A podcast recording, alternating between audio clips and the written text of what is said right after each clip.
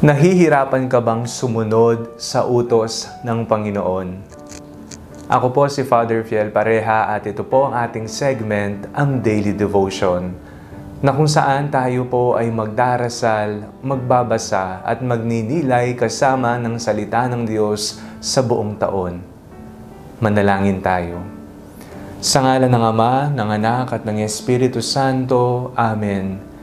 Halina, banal na Espiritu, liwanagan mo ang aming puso at isip nang maunawaan at maisabuhay namin ang iyong salita. Amen. Our Bible passage for today is from the Gospel of St. Matthew chapter 5 verse 19 and I read it for you. Therefore, whoever breaks one of the least of these commandments and teaches others to do the same will be called least in the kingdom of heaven. But whoever does them and teaches them will be called great in the kingdom of heaven.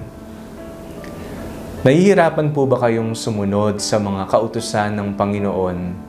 Mayroon po tayong sampung utos at kung minsan hindi pa po natin yan memorize o kaya na may nagpapalit-palit ang kanilang pwesto, ngunit ano po ba ang esensya kung bakit mayroong kautusan ang Diyos para sa atin?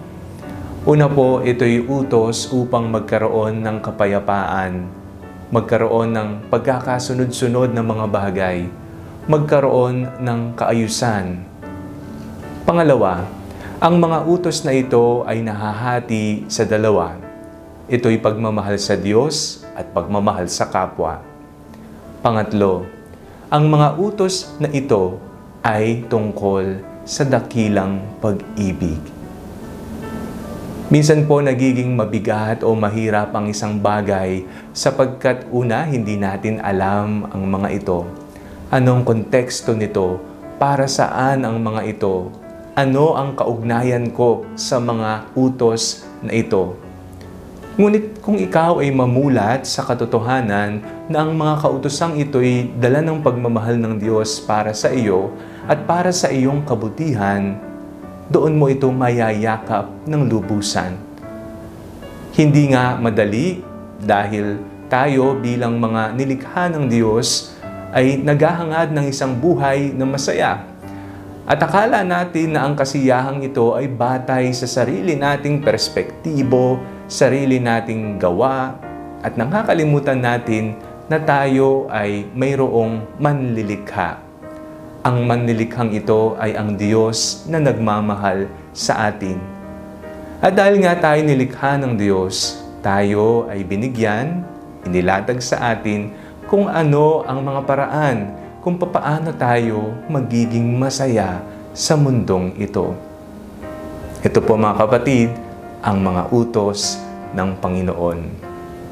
Pag sumikapan natin silang sundan, hindi para lamang tayo ay mag-comply sa mga ito.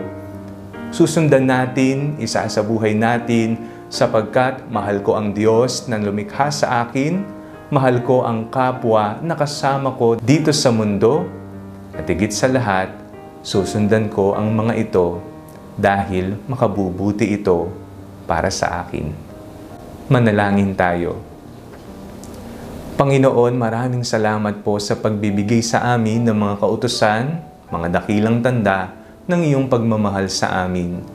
Regalo ng kapayapaan, regalo ng kasaganahan, regalo ng kaayusan, regalo ng kabutihan, iyong handog para sa aming lahat. Sa ngala ni Jesus na aming Panginoon. Amen. Sa ngala ng Ama, ng Anak, at ng Espiritu Santo. Amen.